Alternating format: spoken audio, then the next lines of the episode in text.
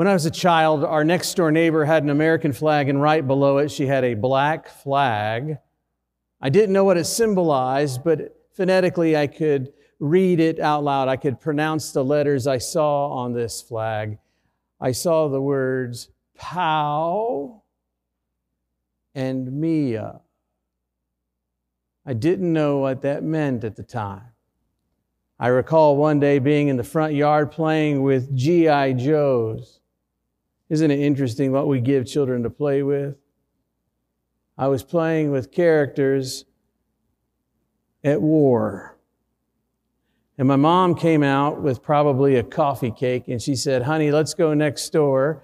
I didn't know why, but we went over there as she had gone over there a number of times before. And we went into the house and sat down over I can imagine they sat down over cups of coffee and this coffee cake as I play with my G.I. Joes on the floor in the kitchen. The conversation seemed like a normal conversation until all of a sudden I could hear the tears of our neighbor lady. And I looked up, noticing that my mom had reached out and placed her hand on her hands. I didn't know it then, but I had come to find out later in life that this woman's son fought in the War of Vietnam and never came home. My mom would ask her things like, Any news? Any updates? You see, he was MIA, missing in action. Now, my entire life, war has been portrayed in film as hell. In fact, War is hell is etched into my brain like I've seen it etched with ink in the skins of soldiers' fingers. War is hell. And I've seen it through the lenses of photojournalism. I've seen it through the reports of, of, of people on the, on the streets and in the jungles reporting on what they've seen. But war is hell hasn't always been the way the Western world has conceived of battle. Before the modern period, there was another way of conceiving war, and that was associated with glory and with honor. It makes some sense to me.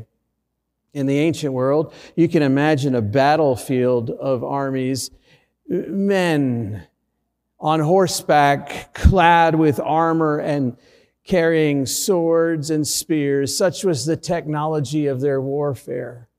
And sure, hand to hand combat where you may lose your life might be hellacious, but at the end of such battles, the amount of dead in the battlefield, well, it's much more imaginable than the streets of Nagasaki and Hiroshima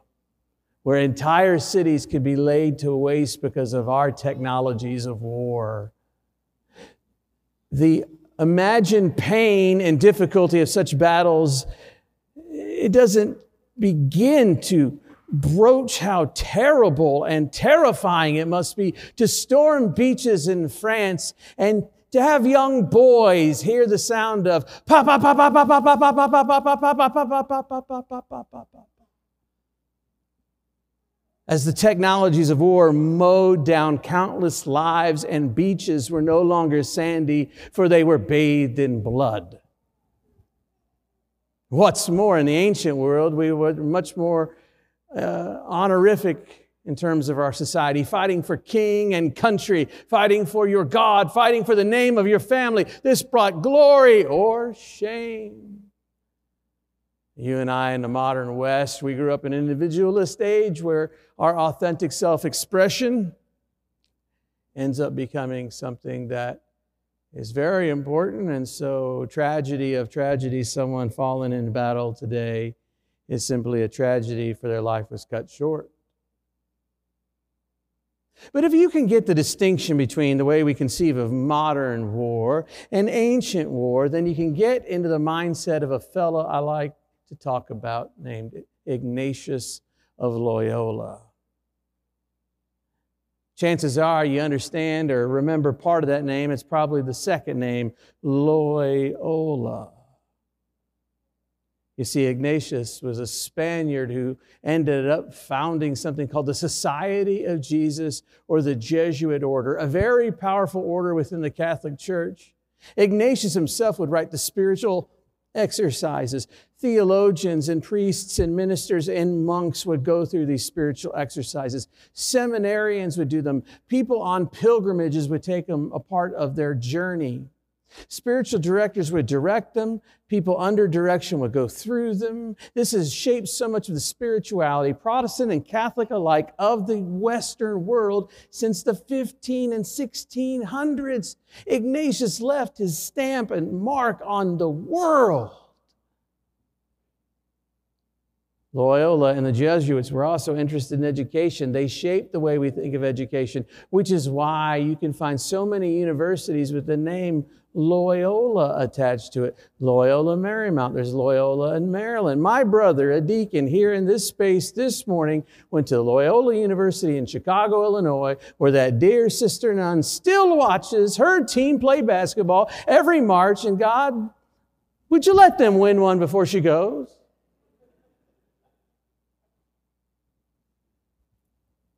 But before Ignatius of Loyola became Ignatius of Loyola, he was like most young men in his town.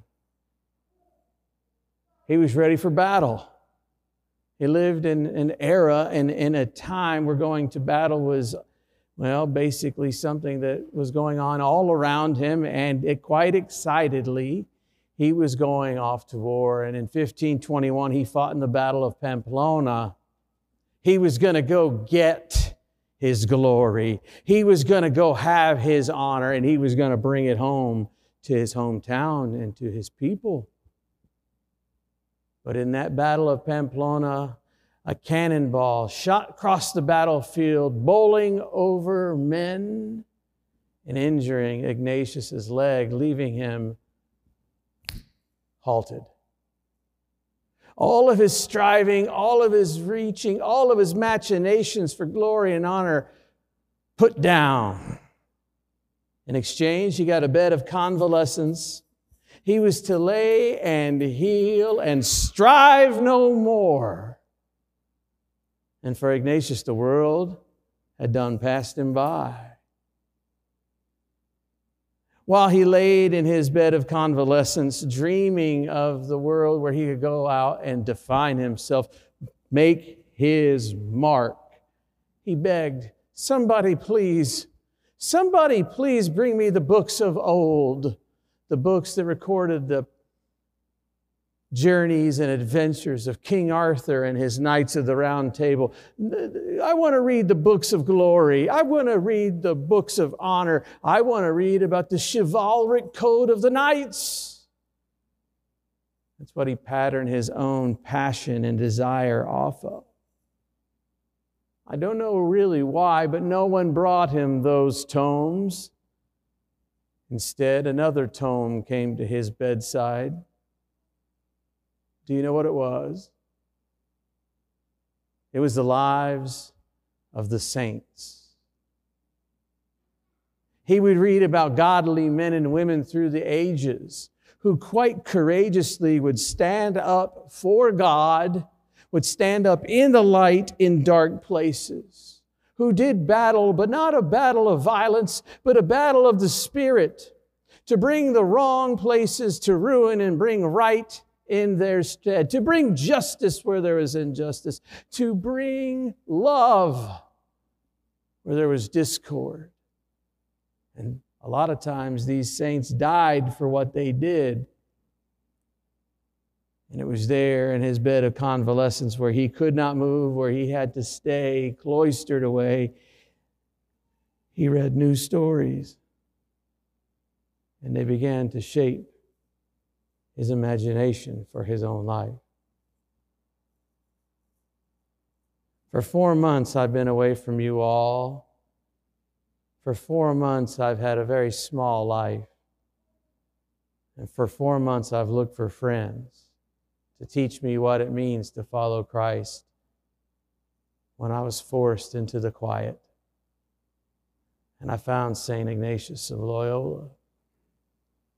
And perhaps the only thing that we share in common is that I too had a moment where I couldn't strive anymore. And I had to sit with it. It was at the end of last summer, and I was doing some premarital counseling for a couple who's in this very sanctuary right now.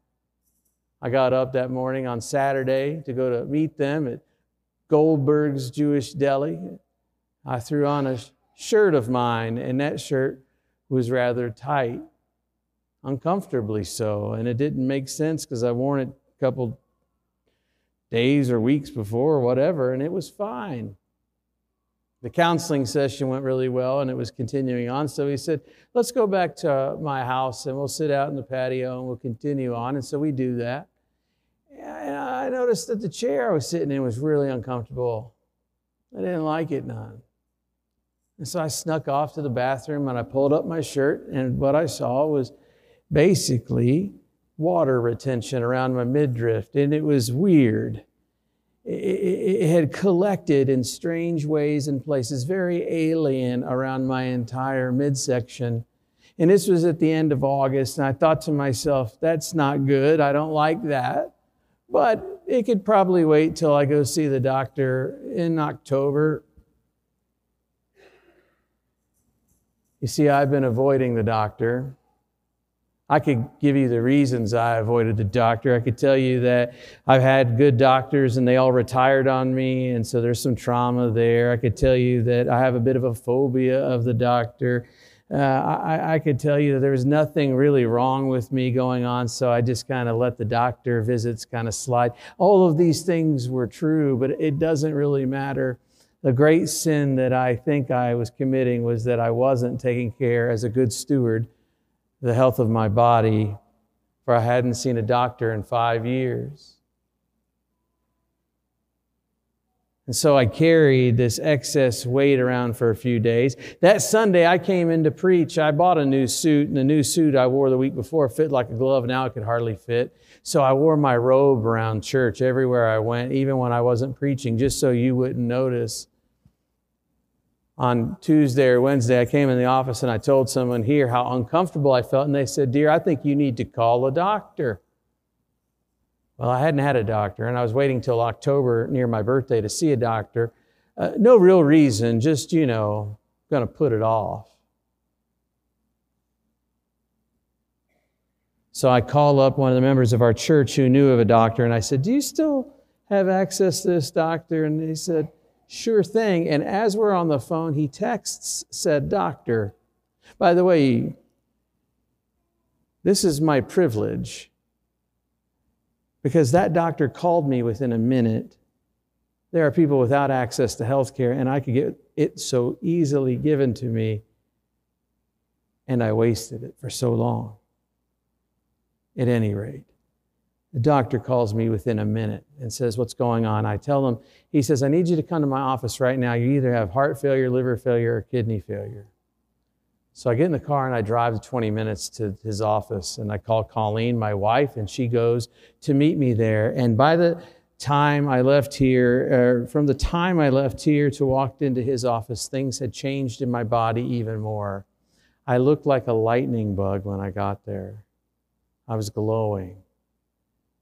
And I don't know about St. Paul. It says that he had scales on his eyes. I don't know what scales are like having them in your eyes. Is it jaundiced? I don't know. But my eyes, they look like lemons. And I walked into the room, and the doctor walked in the room, and he goes, All right, you're in liver failure right now, pal. Let's send you right downstairs to the emergency room.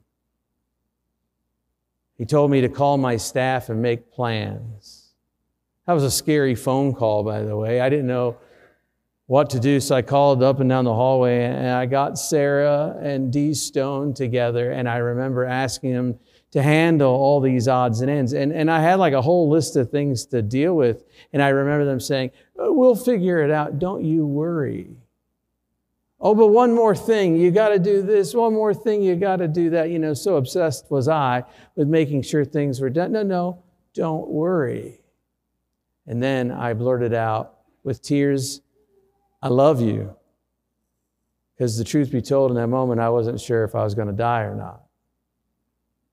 So they carted me down to the hospital, and from there, everything's a blur. And sometimes I think that when we go through things like this, God is merciful with us and doesn't let us remember the stupid stuff we say when we're in such a state so we won't be embarrassed later. Because I said a lot of stupid things. Apparently, I began to hallucinate, which is remarkable because I could have hallucinated 20 minutes before on the drive to the hospital, but I didn't. Thank you, Lord. I was sitting there, I'm told, in the hospital room, and at some point, I start raising my voice at my children to be quiet. Marcella, Ruby, knock it off, be quiet. And Colleen turns to me and goes, Marcella and Ruby aren't here, honey. They're in Illinois. I don't know if that's funny or if that's a sad confession of what kind of father I am. Things were a bit strange. You know they're strange when the doctor comes in the room and you begin telling the doctor all about your symptoms. And I think I'm sounding really eloquent. I just think I am making the most sense you've ever made in your life. And the doctor looks at you and then looks at your wife and goes, I'm going to talk to your wife now. Can you tell me what's going on? Because when you sound eloquent in your brain, and the doctor thinks you sound like this, and I don't know.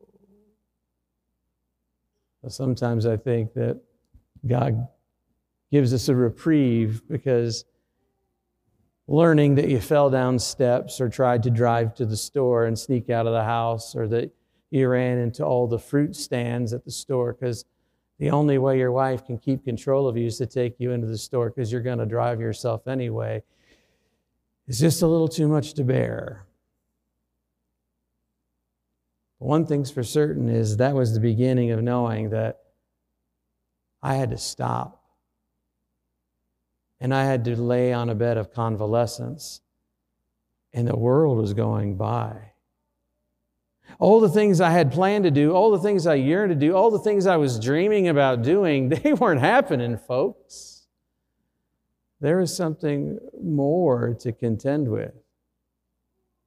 And so I look for friends like Ignatius to show me what it looks like to be faithful in these stunted moments, these darker moments, these moments when you don't have a lot of choice. Along the way, I turned my attention to St. Paul, which we read about this morning from the book of Acts. Here in this story, we have a character by the name of Saul. Saul's basically a religious elite for the people of God. It's like he went to the greatest seminary and he's a theologian. And guess what? He's a citizen of Rome. He's got all the street cred imaginable. And it's his job to lead the people of God to ever increasing faithfulness to God's ways. And so Saul goes about all the land looking for people to teach and so on. And now he's on a special mission, it seems, to go after folks who have given an inordinate love and affection to their rabbi named Yeshua. You and I know him by the name of Jesus.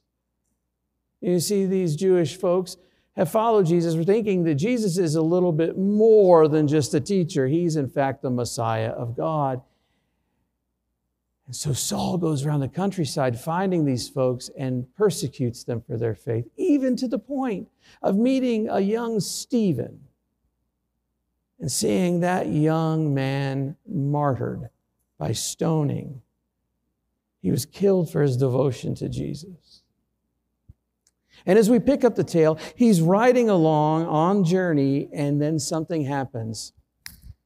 A bolt of the divine breaks into his mundane experience.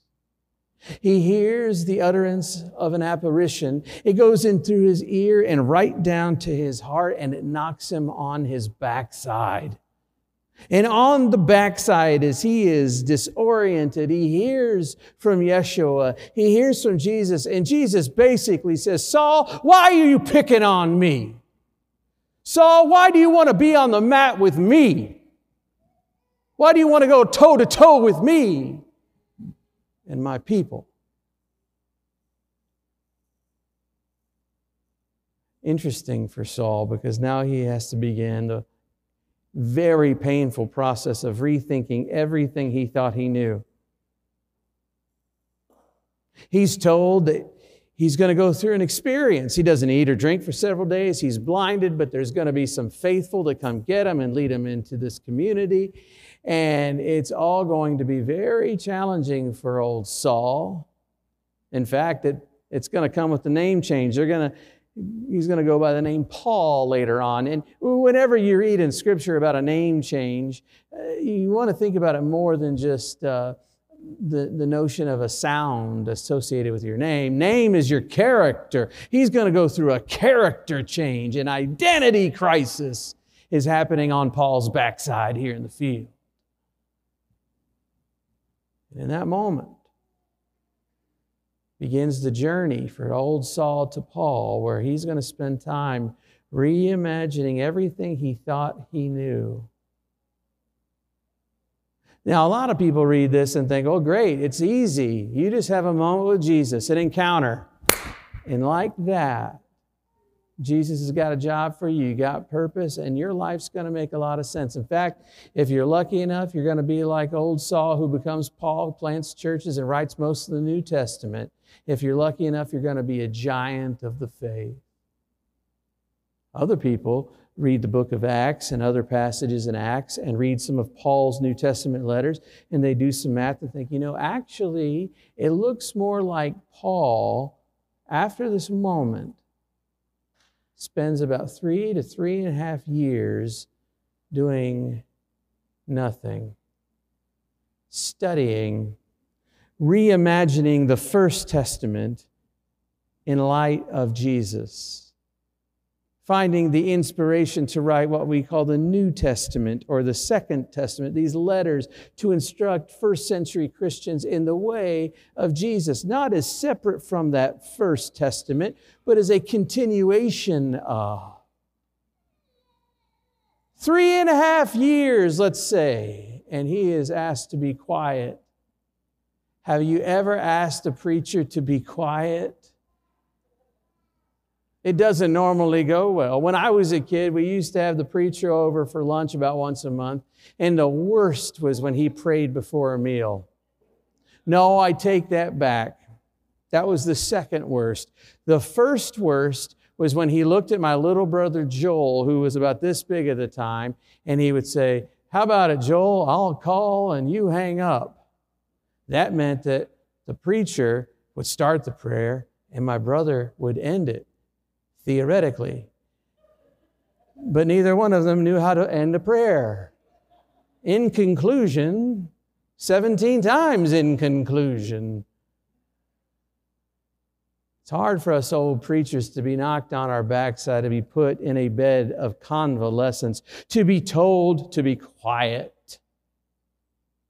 to look again at yourself and to ask yourself the question Is everything I'm striving for, is everything I'm working for, is all that I'm passionate about leading me to where I need to go or not? It was hard finding out I couldn't do much, but it got harder. That first week, the doctor said that all my numbers were going in the right direction. And I thought, great, I'll take a week or two off. I'll come back. I got too much to do. I got ideas. I got a new staff member to bring on. We got things. We got to go, baby. We got to go. And I started spiraling. I bet you didn't know I walked with a cane. I had to go down steps like this. It took about six weeks for me to walk a third of a mile. I go out on a walk because I, I, I needed to get my energy up and I didn't have time to waste. That's what I, that was what I told myself. I don't have any time to waste. And I see my dad creep outside when I go on a walk. He'd sit in the van and wait for me to come walking around up the hill, just a little loop. He'd come pick me up and say, Get in. So I had nothing. Just had nothing. But that's when things were getting good. before they got good, they were bad. You see, I spent most of my days laying in sweatpants and hoodies with wool socks underneath the covers with the heater on outside in August and September, freezing cold, sleeping most of the day. My friend called me once. I remember I was lying on this patio couch, my parents just watching me as I basically slept, and I was talking to him. I was really eloquent. I remember being very eloquent with him. And at some point, he said, Jared. And I go, Yeah, what? And he said, You quit talking five minutes ago. He started snoring. In my dream, I kept talking, but I wasn't talking. Things got really strange. At night, I'd wake up and I'd have to go use the facilities, but it would take me 20 minutes to stand up, you know. I got this pain in my legs. And, and, to get up, it felt like, I just say, it felt like having an elephant step on my foot, like I could not move. And this happened for about a week. And then I was laying on the couch, and my wife and my parents were looking, thinking, this isn't good. He's circling the drain. And so they called the doctor. We were messaging through an app all the time, but now we called her, and she said, Get into the emergency room now.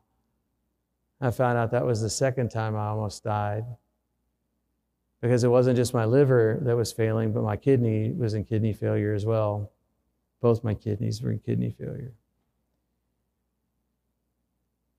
So I was in a hospital for over a week, and uh, the kidneys came back because they found out that I was carrying infection.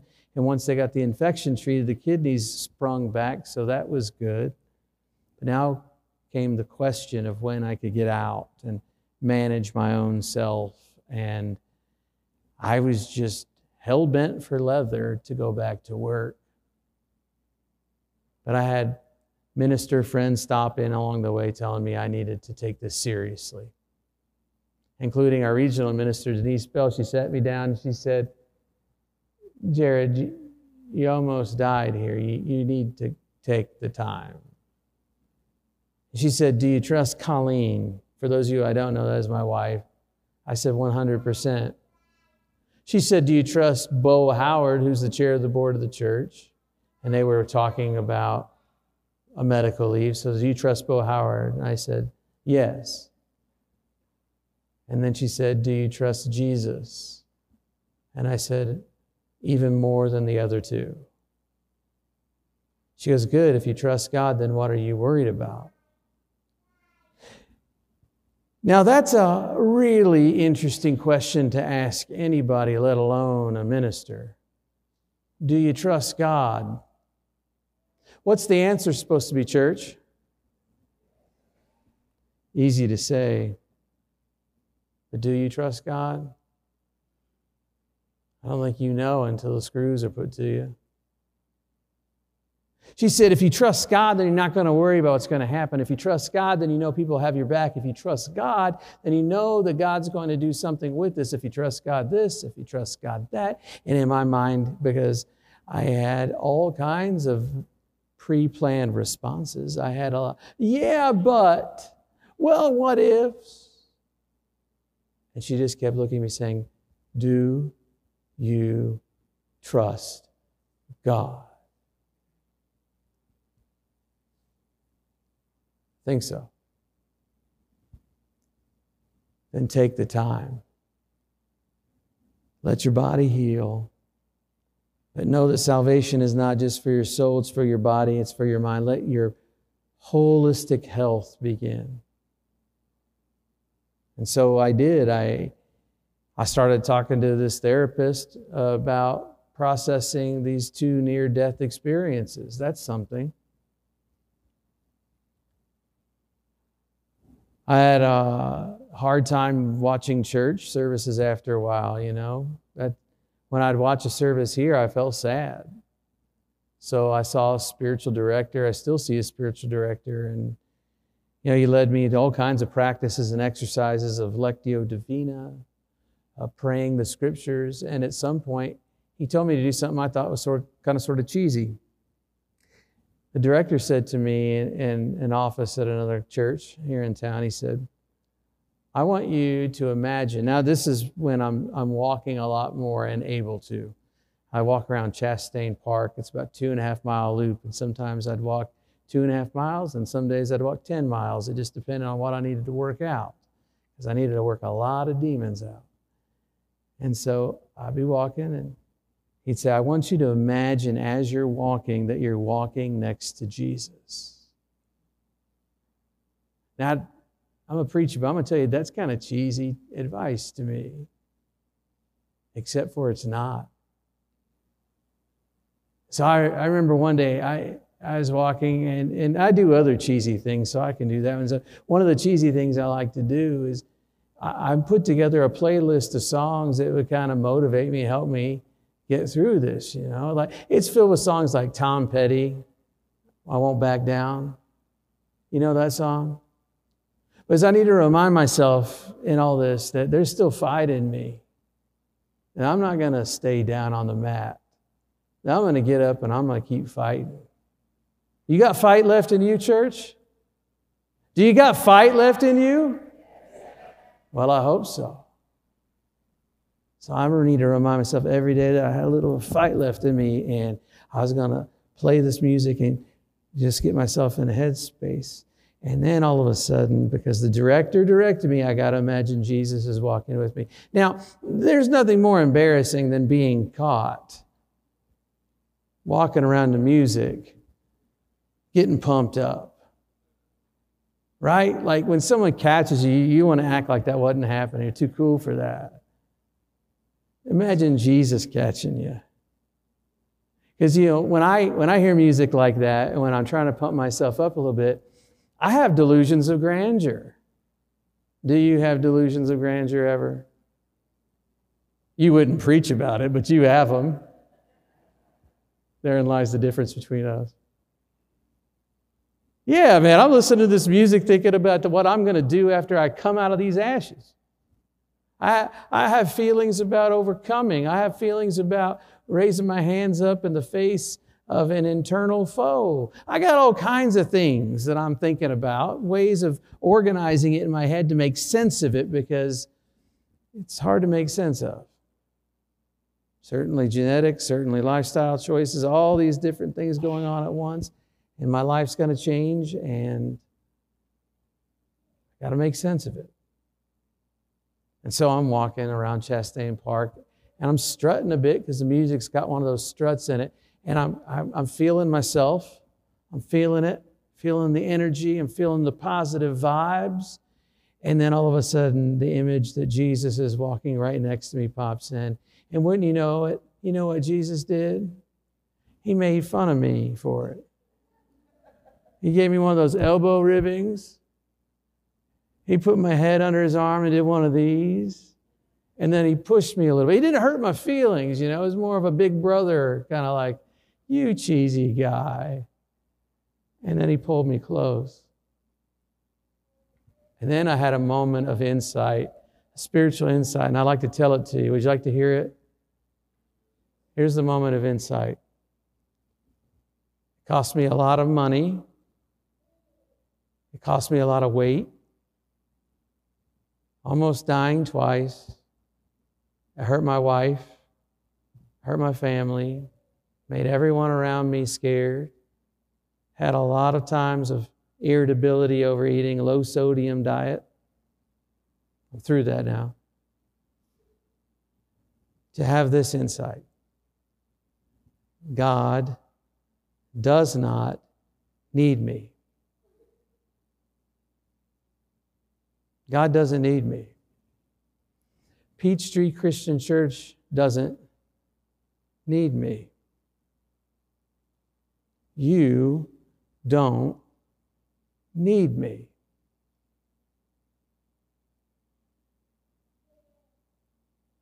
It just so happens that God wants me. It just so happens that God wants to use me. It just so happens that God wants to hug me. But God doesn't need me to fix anything. God just wants me. warts and all. Injured liver and all. God will use me to lead God's people one way or another if God wants to, but God doesn't need me. God happens to want me. And can I tell you that God wants you to? A great lesson I've learned is that in life, we all go through moments of disruption. If you haven't gone through a disruption, gird yourself, you're going to go through one. And if you've gone through one, guess what? You'll go through more. Here's what you don't want you don't want to go through a disruption in your life and have learned nothing for it. I think it was in the Tao Te Ching, which is an Asian text of spirituality, that says that when the student is ready, the master or teacher will arrive. Now, I'm not telling you that God orchestrated all these events in my life so that I would learn a lesson, but what I am telling you is if I do it right, it will have taught me a great, great deal.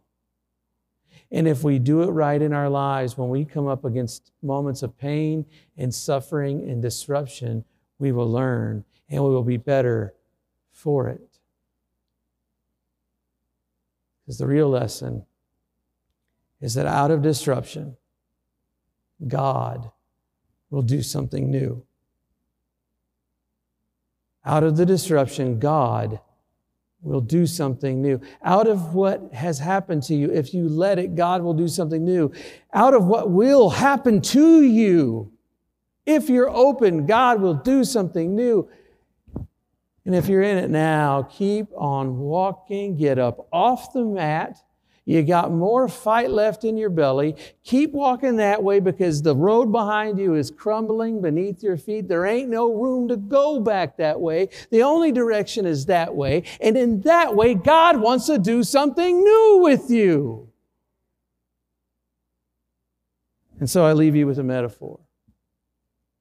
It's a metaphor that's helped me out during a lot of this uh, convalescing as I've been hanging out with St. Ignatius.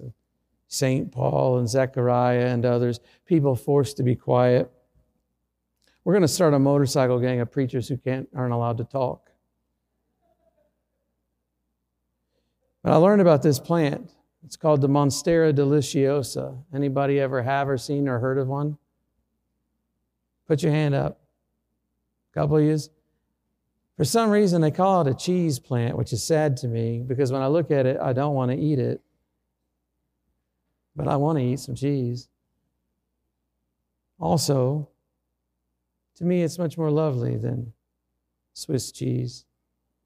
Well, interesting about this plant, there's a lot interesting. There's an interesting history about colonialism, all kinds of stuff. But this plant grows in rainforests, uh, southern Mexico and into South America, Central and Southern South America. And if you've ever been in any type of forest, you know that there's always a, a, forest canopy. That is to say, the tops of trees and shrubberies and bushes that are up there reaching as they grow for sunlight because chlorophyll is important, photosynthesis is important, and all these things take place by nutrients from the sun and the leaves of these plants. And so if you see a lot of tree canopies, you will see them kind of growing in the direction of where the sun is, around other trees, around other plants so that it can have life. But the Monstera plant grows in these places, but it often grows, it grows along the ground. And, and, and so it, it grows according to a principle called negative, phototropi, uh, negative phototropism, which means that it will grow in dark and will grow in shadow. Say negative phototropism. It's easy for you to say. It grows along the ground, but then it wants that light too. So it will la- attach itself to whatever it can find and climb up it, looking for a bit of sun. You see, the metaphor for me is quite simple, yet it is so true. This plant, though living in darkness, in the undergrowth, perhaps where you don't want to be, will keep reaching and keep striving for the light above that it may live. I don't know what disruption you're in. I don't know if you've ever been halted. But the spiritual journey can be marked by your growth in reaching toward the light, no matter where you find yourself. And that is the shape of Christian hope. Remember, out of great disruption, God wants to do something new with you. I bless you in the name of the Father, Son, and Holy Spirit.